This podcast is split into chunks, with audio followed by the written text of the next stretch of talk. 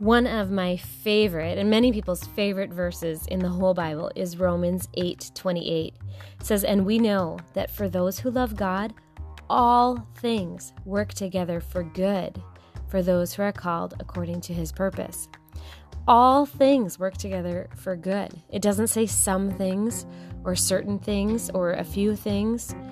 All things.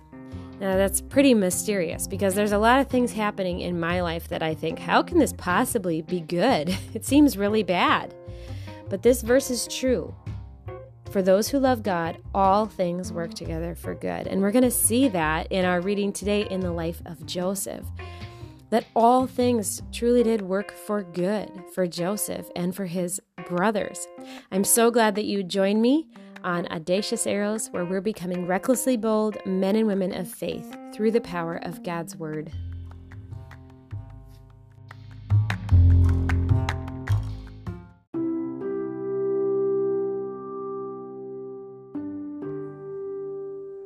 Where we left off in the story of Joseph was that Joseph had put his brothers to the test by putting his silver cup in Benjamin's sack.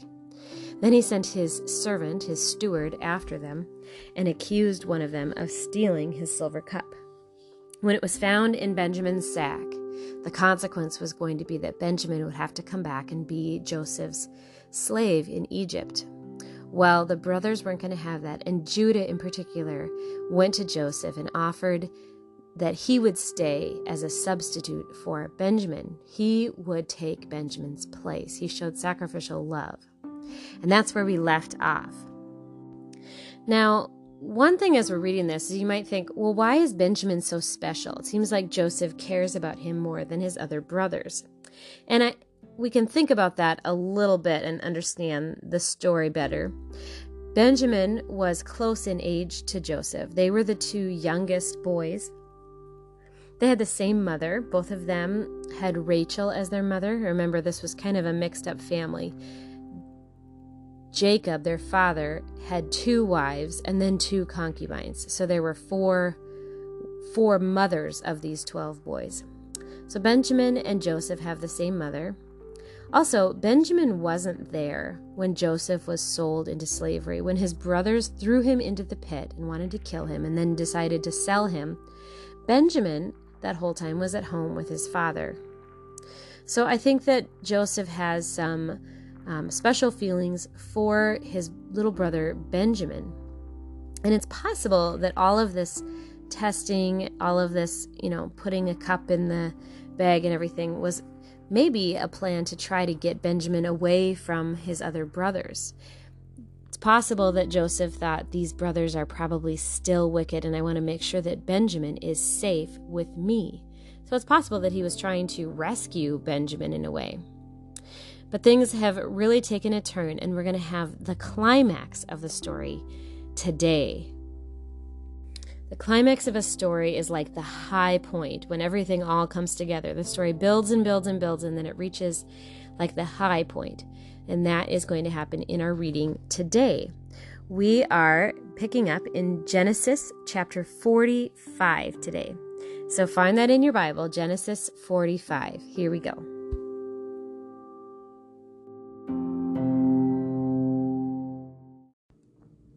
Then Joseph could not control himself before all those who stood by him. He cried, Make everyone go out from me. So no one stayed with him when Joseph made himself known to his brothers, and he wept aloud, so that the Egyptians heard it, and the household of Pharaoh heard it. And Joseph said to his brothers, I am Joseph. Is my father still alive? But his brothers could not answer him, for they were dismayed at his presence. So Joseph said to his brothers, Come near to me, please. And they came near, and he said, I am your brother Joseph, whom you sold into Egypt. And now do not be distressed or angry with yourselves because you sold me here. For God sent me before you to preserve life. For the famine has been in the land these two years, and there are yet five years in which there will be neither plowing nor harvest. And God sent me before you to preserve for you a remnant on earth, and to keep alive for you many survivors. So it was not you who sent me here, but God. He has made me a father to Pharaoh, and lord of all his house, and ruler over all the land of Egypt.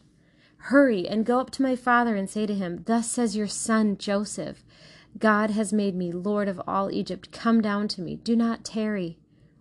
You shall dwell in the land of Goshen, and you shall be near me, you and your children, and your children's children, and your flocks, and your herds, and all that you have. There I will provide for you for there are yet five years of famine to come, so that you and your household and all that you have do not come to poverty. And now your eyes see, and the eyes of my brother Benjamin see, that it is my mouth that speaks to you. You must tell my father of all my honor in Egypt, and of all that you have seen. Hurry and bring my father down here. Then he fell upon his brother Benjamin's neck and wept, and Benjamin wept upon his neck. And he kissed all his brothers and wept upon them. After that, his brothers talked with him. When the report was heard in Pharaoh's house, Joseph's brothers have come. It pleased Pharaoh and his servants. And Pharaoh said to Joseph, Say to your brothers, Do this load your beasts and go back to the land of Canaan, and take your father and your households, and come to me, and I will give you the best of the land of Egypt and you shall eat the fat of the land. And you, Joseph, are commanded to say, Do this take wagons from the land of Egypt for your little ones and for your wives, and bring your father.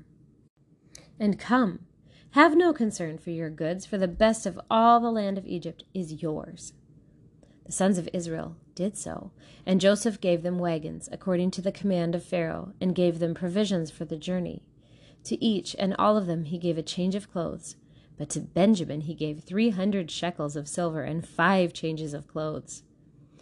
To his father he sent as follows ten donkeys loaded with the good things of Egypt, and ten female donkeys loaded with grain, bread, and provision for his father on the journey. Then he sent his brothers away, and as they departed, he said to them, Do not quarrel on the way. So they went up out of Egypt and came to the land of Canaan to their father Jacob. And they told him, Joseph is still alive. He is ruler over all the land of Egypt. And his heart became numb, for he did not believe them. But when they told him all the words of Joseph, which he had said to them, and when he saw the wagons that Joseph had sent to carry him, the spirit of their father Jacob revived, and Israel said, It is enough. Joseph, my son, is still alive. I will go and see him before I die.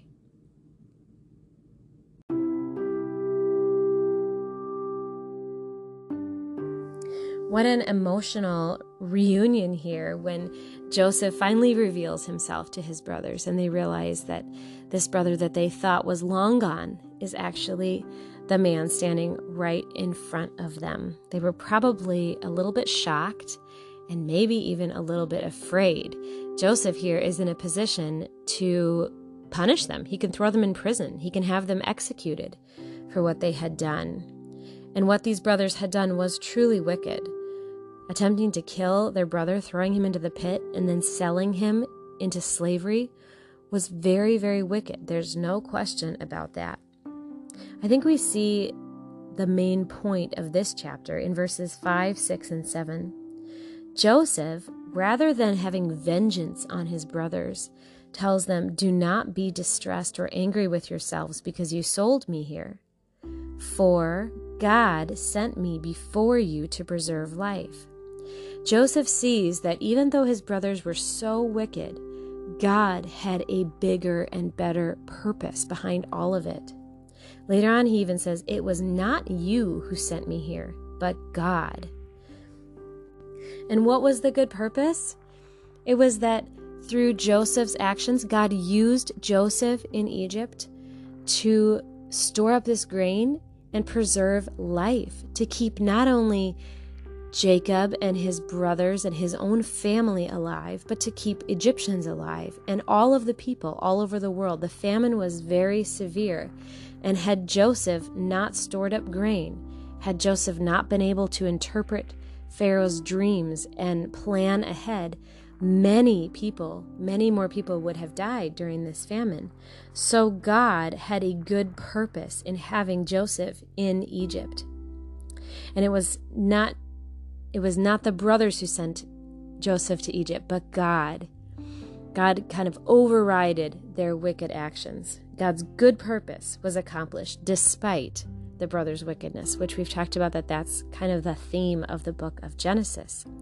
And we see that theme in many places in scripture where there are wicked things that happen, but God uses them for his good purpose. The best example of that is Jesus dying on the cross. Certainly, God had a very good purpose in Jesus dying on the cross, and he was in control of that. Jesus laid down his life willingly. He could have called out to his heavenly Father at any moment and had legions of angels sent down. He could have gotten off that cross, he could have escaped. He was fully God, right? But he willingly laid down his life. So we know that God was in control when Jesus died on the cross, right? It didn't just happen. It was a there was a plan there. But at the same time, the people that crucified Jesus committed the greatest crime in all of humanity by executing a completely innocent man. So you have people's wicked, evil actions, while at the same time, God is working and accomplishing his very good purpose in rescuing many sinners from all over the world. Just a few chapters later, Joseph is going to say this again. He's going to say to his brothers, As for you, you meant evil against me, but God meant it for good, to bring it about that many people should be kept alive as they are today. So that is a that's a big theological truth that we can learn from the story of Joseph. And when there are hard things in our life, when there is evil in our lives, we can know that Evil truly exists, it's really bad, but God can work it for good. God can accomplish His good purposes in your life in spite of bad things that people around you do.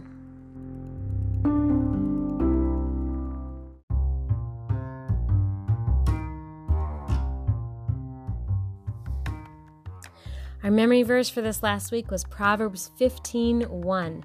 A soft answer turns away wrath, but a harsh word stirs up anger.